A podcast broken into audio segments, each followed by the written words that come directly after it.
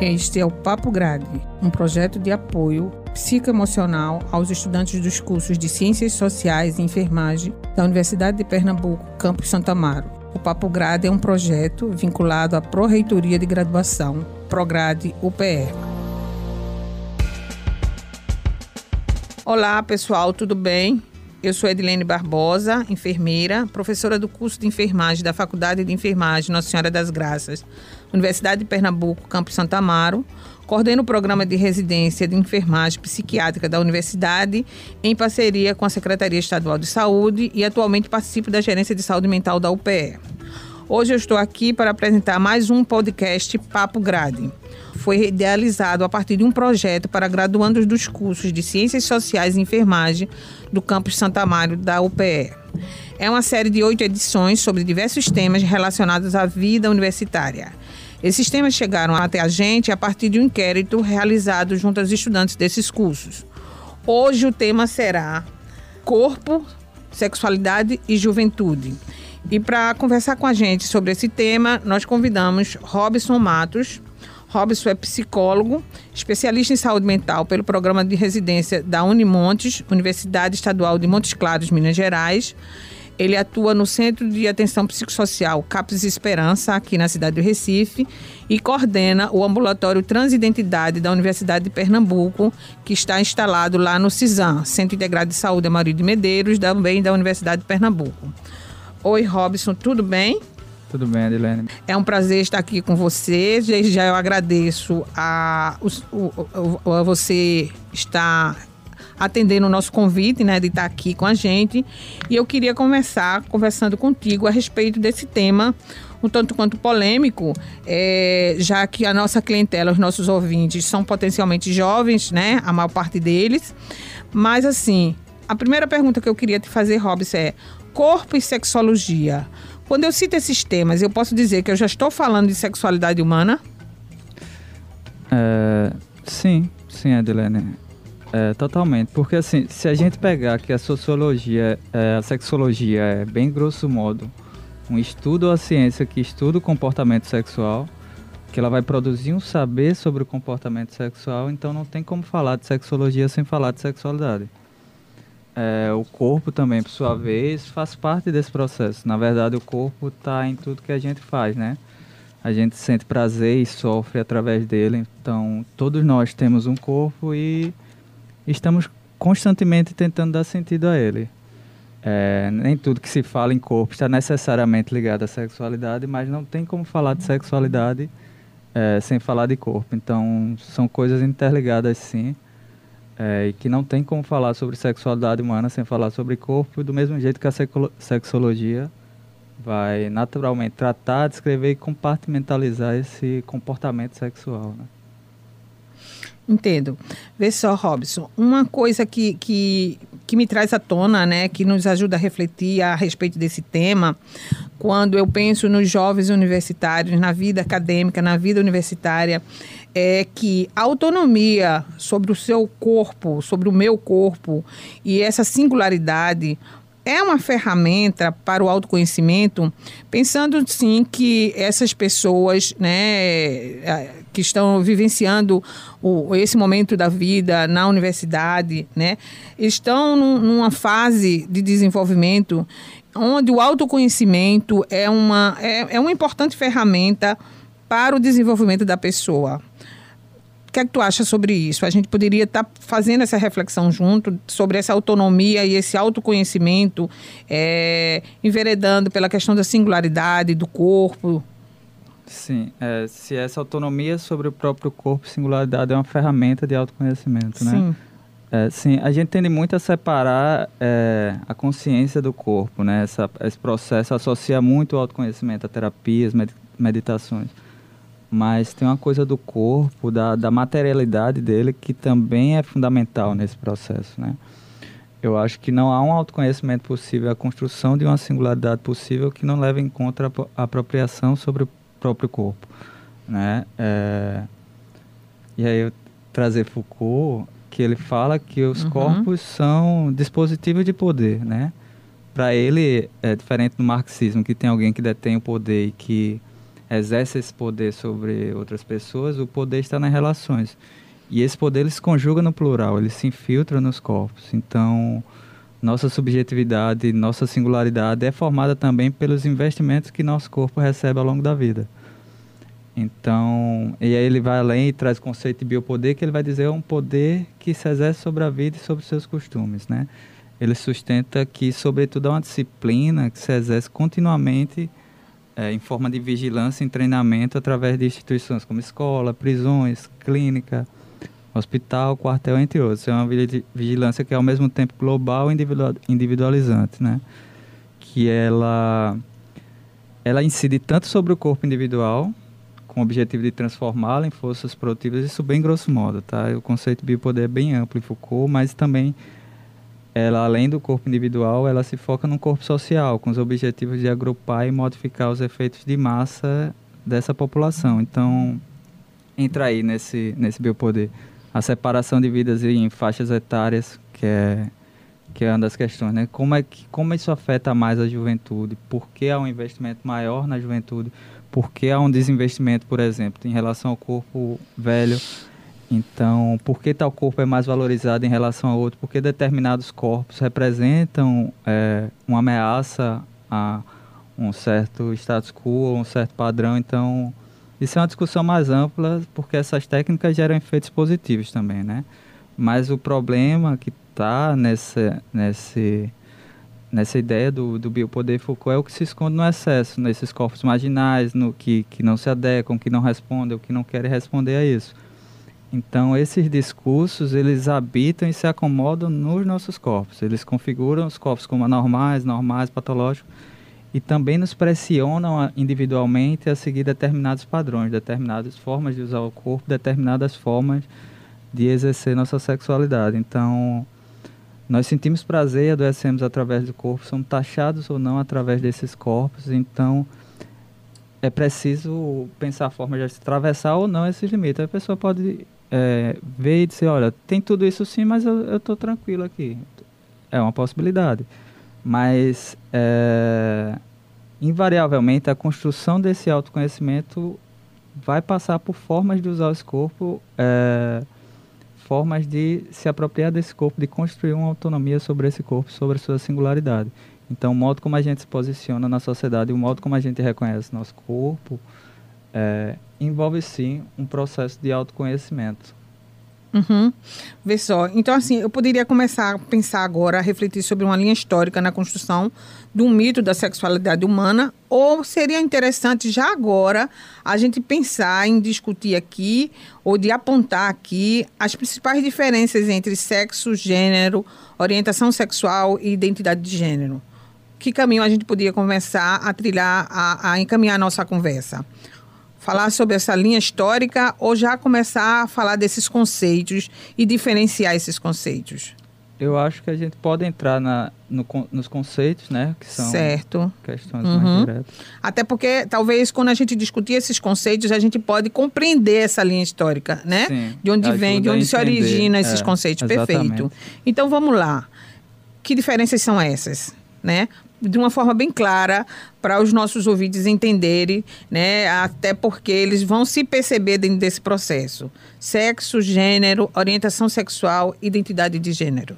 Certo. É, então, começando pelo sexo, né? O sexo, o sexo biológico, ele se refere uhum. a características mensuráveis do sujeito, com com o macho tendo pênis, testículos, cromossomos XY e a fêmea vagina, ovários, cromossomos XX e o intersexo sendo uma combinação desses dois, né? É, então o sexo, o sexo biológico ele está muito voltado por essas questões físicas e desses aspectos mento, é, mensuráveis do, do sujeito. O gênero, por sua vez, é o modo como você expressa socialmente esse sexo, né?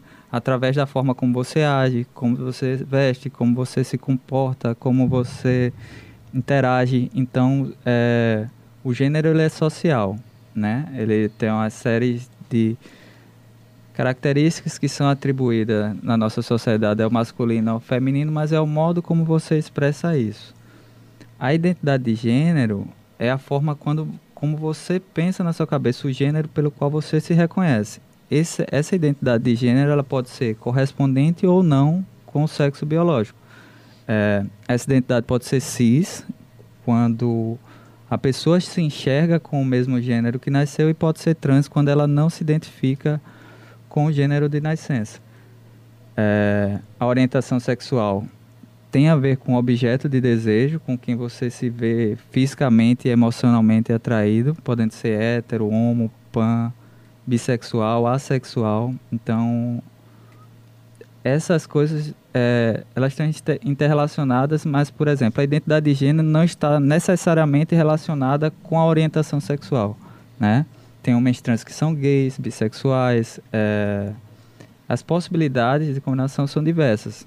Mas, resumidamente, é isso. O sexo biológico ele se refere a características mensuráveis em relação ao, ao nosso corpo, né? É, o gênero ele é social, é o modo como você expressa esse sexo e o mo modo como você se identifica. É, identifica é identi a identidade de gênero e a orientação sexual, basicamente, é o nosso objeto de desejo, né? Podendo ser homo, hétero, enfim. Entendo.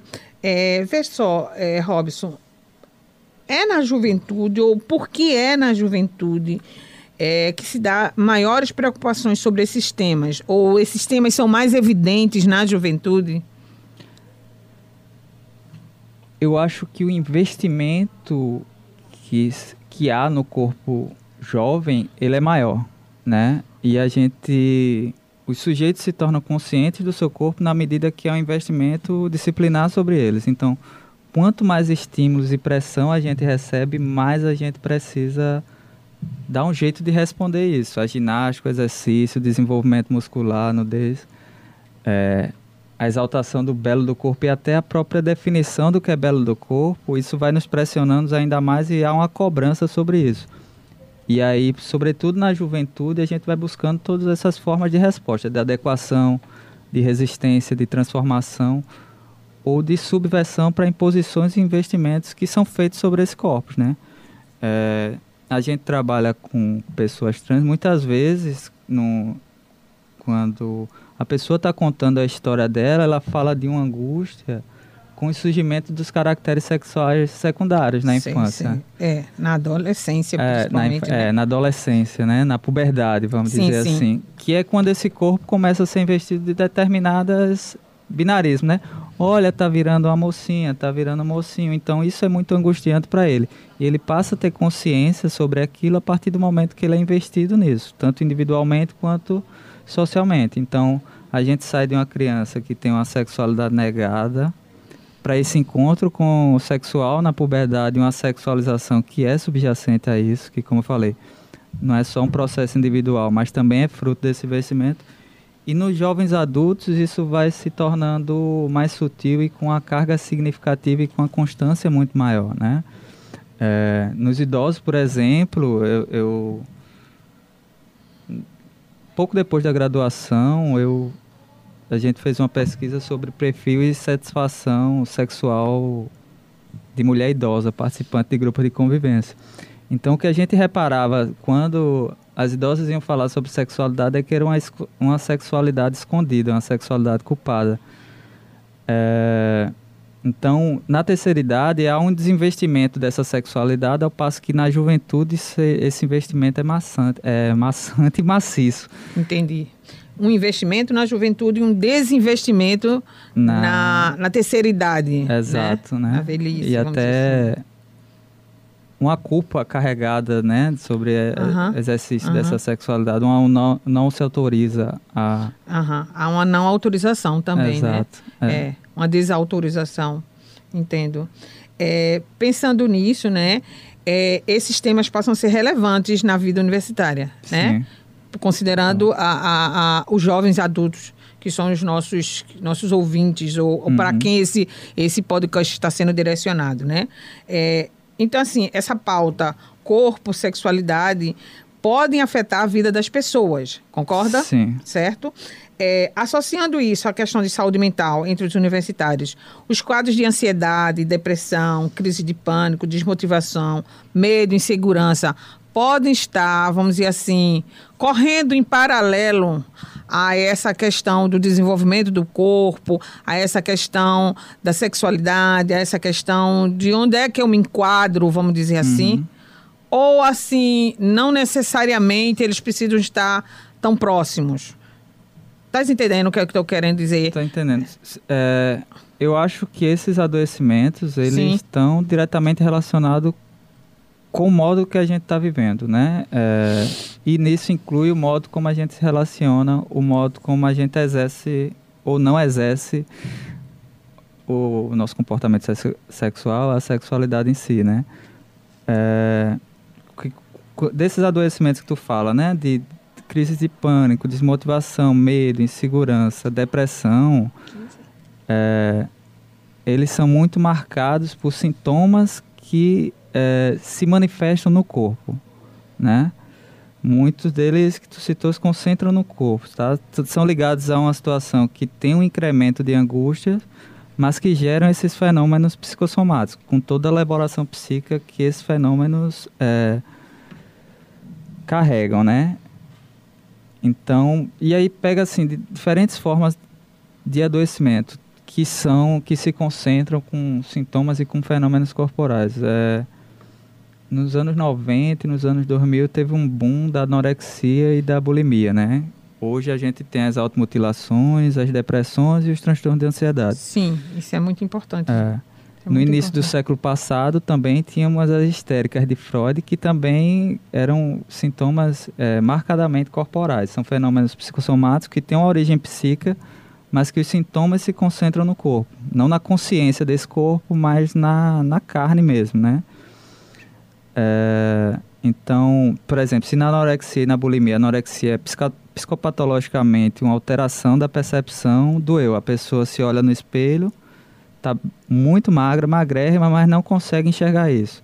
E a bulimia sendo uma alteração na vontade, que a pessoa tem episódios compulsivos de ingesta de grande quantidade de alimentos, seguido por um sentimento de culpa que, e às vezes com um, um o vômito autoprovocado, né? Então, geralmente esses transtornos estão relacionados à bulimia e anorexia e entram no rol de distúrbios alimentares. Mas o que está por trás disso, né? Por que, que esses quadros se manifestam mais e majoritariamente em mulheres? É, o corpo feminino ele é muito mais investido e muito mais controlado, tem muito mais demandas a responder ao outro, sobretudo em relação a essa questão estética. Então, todas as mulheres sofrem em alguma medida a relação em algum momento da sua vida é, pressão em relação ao peso. E o excesso disso seria esse adoecimento, né?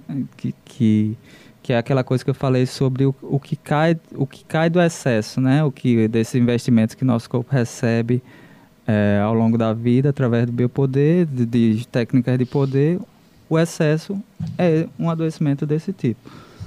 Então, entrando para o que a gente tem hoje, que são as crises de ansiedade, automutilações, insegurança, depressões, né? A ansiedade, inclusive, eu acho que é uma coisa endêmica, assim, eu acho que 60% dos casos que eu atendo, tanto no CAPS e, ou no ambulatório trans, é, tem um componente de ansiedade com a presença de fenômenos físicos.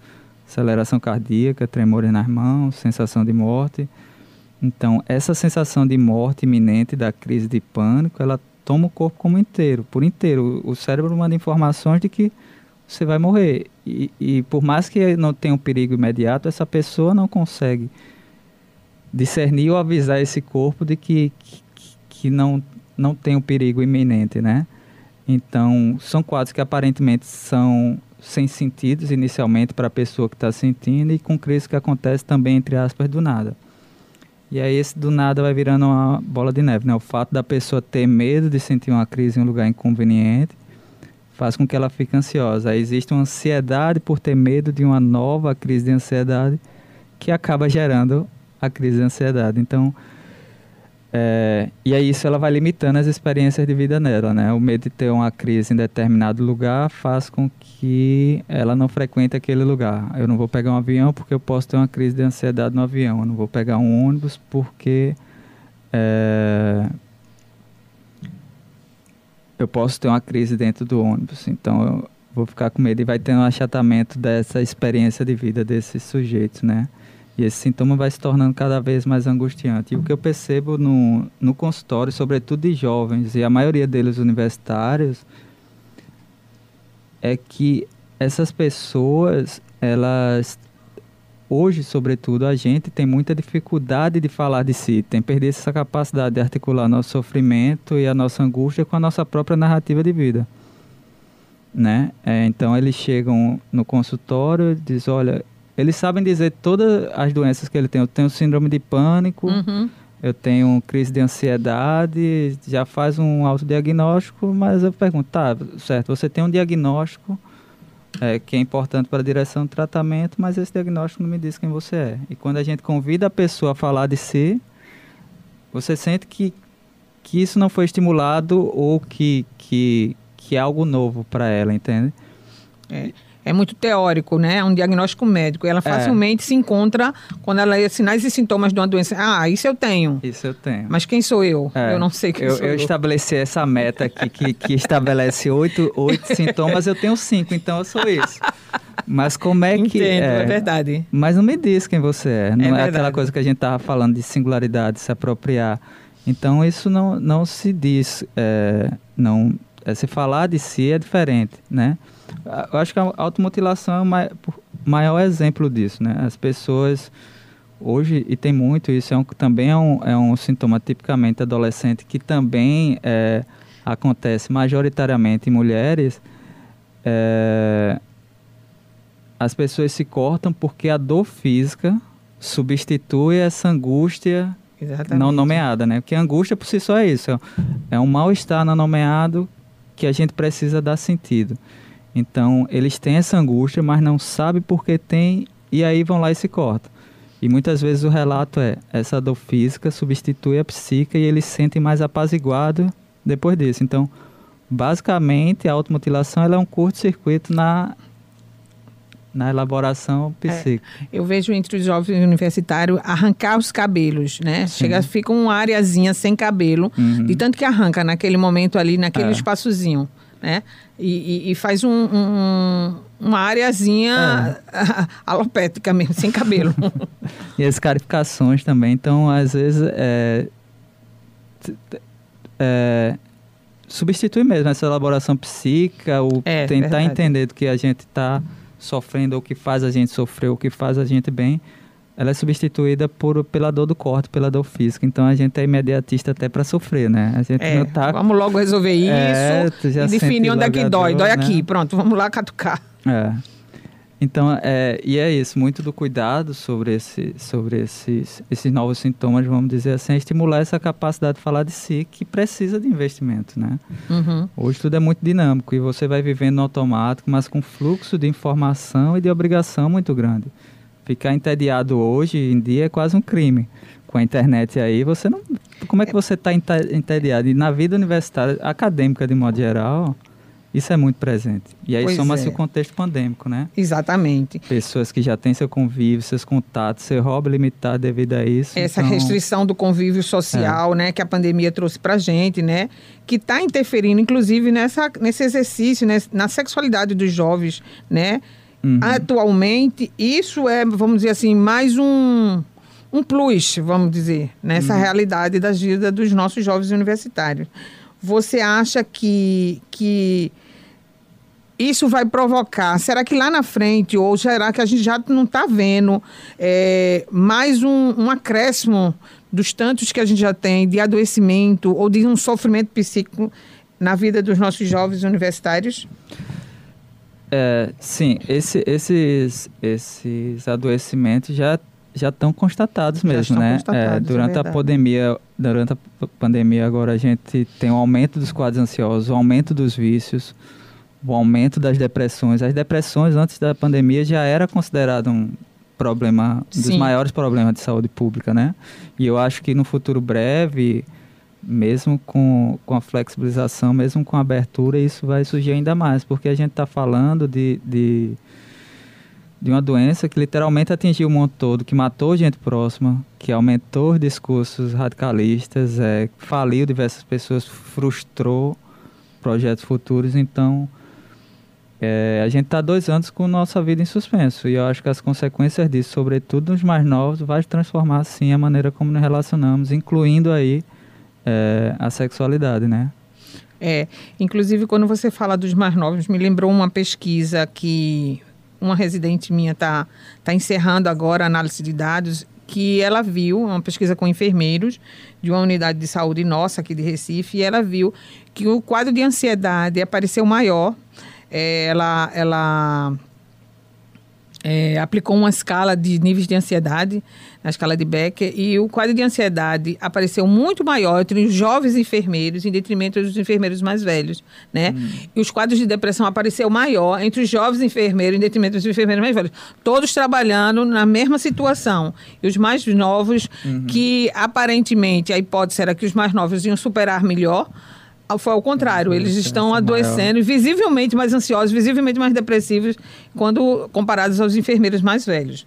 Mas, enfim, é, eu acho muito importante a gente, a gente fazer essas reflexões, porque a gente, quando a gente pensa nos jovens, nos nossos jovens, né, a vida universitária, ela teve uma outra, deu uma repaginada, ou seja, ela, ela mudou hum. e eles estão agora é, nas aulas remotas, eles estão tendo pouco contato com seus colegas, eles estão vivenciando os seus, os, as suas demandas mais isoladamente, né? E aí eles nos procuram muito menos, com muito menos frequência para falar das suas dificuldades. Mas assim, é, é, Robson, eu tenho dois, dois, duas demandas que eu preciso é, colocar para vocês. Uma delas é, é, é uma que me veio agora.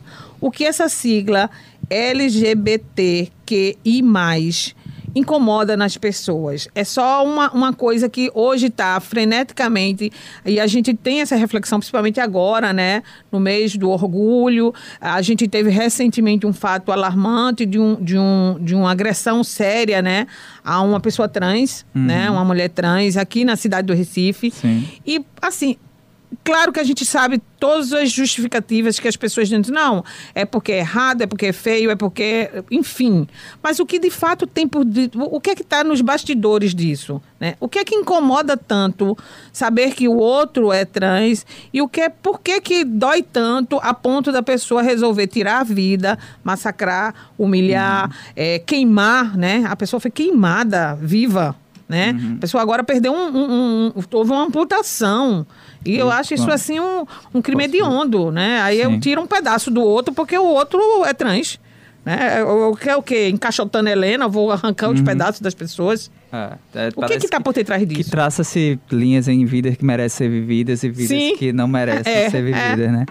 É, eu acho que tem a ver com aquela coisa da, de, que a gente tem que parar e pensar é, nessa linha de construção sociohistórica e na, no modo como a Sim. gente pensa é, a sexualidade humana hoje, né? É, e os discursos que constituem a sexualidade, né? A sexualidade humana, ela, ela ao mesmo tempo que ela é celebrada, ela é vigiada. Então, esses esse signos de cultura modificam o corpo como a gente vê, é, modificam como a gente vê essa sexualidade e são por, constantemente por ela alterados, né? Então, só para pegar aqui um exemplo, assim, vamos pegar o modo como essa sexualidade é pedagogizada ao longo da nossa geração, né? Igreja, escola, medicina, as mídias sociais estão constantemente ensinando as pedagogias de como lidar com o nosso corpo e com nossa sexualidade. Então, marcas de gênero, classe e raça estão nesses marcadores. Comunidades e identidades sociais que se unem a partir de uma determinada marca de sexualidade, elas são mais atacadas. É, seria muita falta de senso minha dizer que essa pedagogia, é feito a gente estar falando aqui dos adoecimentos, essas pedagogias são a mesma para homens e mulheres. Não, não são. É. O corpo trans é atacado, o corpo gay é atacado, o corpo da mulher que não se submete, combate determinados padrões é atacado. Então, o binarismo é uma marca de sexualidade, a cis heteronormatividade é uma marca de sexualidade. E esses sujeitos eles resistem e modificam esses jogos de verdades que a gente, durante muito tempo, é, acreditou sendo o único possível. Né? Então é uma resistência, mas só é resistência porque é, existe uma norma. Né? E aí a gente pegar, por exemplo, o exemplo que tu deu do corpo trans. A gente trabalha com trans e sempre que escuto, eu sempre escuto, eu imagino que tu escuta também, é, pessoas dizerem, ah, esses trens são tudo modinho, isso é coisa dessa geração, né? É. é isso não existia. É, isso não existia, existia isso é coisa agora. atual, né? Então, a identidade trans é sim um processo histórico, mas toda identidade é. Toda identidade é construída socio-historicamente, toda identidade social. A diferença é que algumas têm mais, tempos que, mais tempo que outras, né? Então, coisas que parecem dadas como óbvias para a gente naturais também são fruto de uma construção socio-histórica. O próprio termo heterossexualidade, ele só surge com, como contraponto ao termo homossexualidade. Uhum. O termo homossexualidade surge para patologizar, para definir um comportamento sexual desviante em uma determinada época, e eles precisavam de um contraponto para o termo homossexualidade. Então, surge aí a heterossexualidade. E aí eu não estou falando de comportamento sexual em si, mas o termo e da construção de identidade a partir dele. Então, uma coisa que essa fala aqui, ah, o trans é modinha também esconde, é como essas pessoas se posicionam em relação a corpos que resistem ou modificam um determinado tipo de padrão. Então, são discursos que, em suas radicalidades, eles matam, porque tentam anular uma diferença, é, porque aquilo que não espelha é anormal. Então entra aí esse, esse esquadrinhamento da população entre normais, anormais e patológicos. E isso pode ser visto de, de uma melhor forma se a gente construir socio-historicamente o modo como a gente se posiciona em relação à sexualidade. Então, é, eu acho sim que, que o modo como a gente trata diferentes corpos na, na nossa cultura hoje estão diretamente relacionados ao medo e ao que essas, o que essas pessoas representam a identidades outras sociais, sabe? É, e como o sujeito se posiciona frente a algo que é diferente a ele, ou que não, ou que não respeita um determinado dogma, ou não respeita, enfim. E aí também, se for pegar Freud, tem muita questão de projeção. Entende? Aí a gente enfim, vai é. noite adentro. Perfeito, muito obrigado. Mas assim, só para fechar, e prometo que agora é para fechar mesmo, é, esse é um tema que não, não termina aqui, né? Ele dá margem para a gente discutir outros e outros tantos temas e a gente vai tentar estar tá discutindo temas correlatos a esse. Eu queria, Robson, saber se existem algumas dicas sobre psicoeducação sexual e de que formas a gente podia orientar os nossos jovens graduandos a respeito de sexualidade. Existe? então, eu não vou dar receita. Com certeza, que eu estou falando aqui é mas pegando um pouco. Peguem de, aí, lápis e papel, é, gente. Tudo de, de que a gente está falando aqui, eu acho que basicamente é encontrar maneiras de que você se sinta confortável no exercício dessa sua sexualidade, né? E que divide e compartilhe isso com pessoas que respeitem. Mas eu acho que a, o modo como a gente exerce nossa sexualidade é também um processo muito individual. Como a gente falou, um processo de autoconhecimento. Então, separa um tempo, invista nisso. Acho que informações tem aí em todos os canais, até de onde a gente não quer, vem informação. Exatamente. Esse é então, uma possibilidade. Né? Procurem se apropriar desses conceitos e vejam o que, o que, o que funciona para você, né? Porque o que funciona para um pode não funcionar para o outro. Então, é Robson, isso.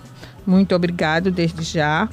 Eu gostaria de encerrar dizendo que o Robson faz parte da equipe do Papo Grade é, e dizer que o Papo Grade é uma atividade do projeto de apoio psicoemocional para os graduandos dos cursos de Ciências Sociais e Enfermagem do campus Santo Amaro, da FENSG, Universidade de Pernambuco, gravado nos estúdios da Universidade de Pernambuco e editado por Rufino Produções e Daniel Alexandre.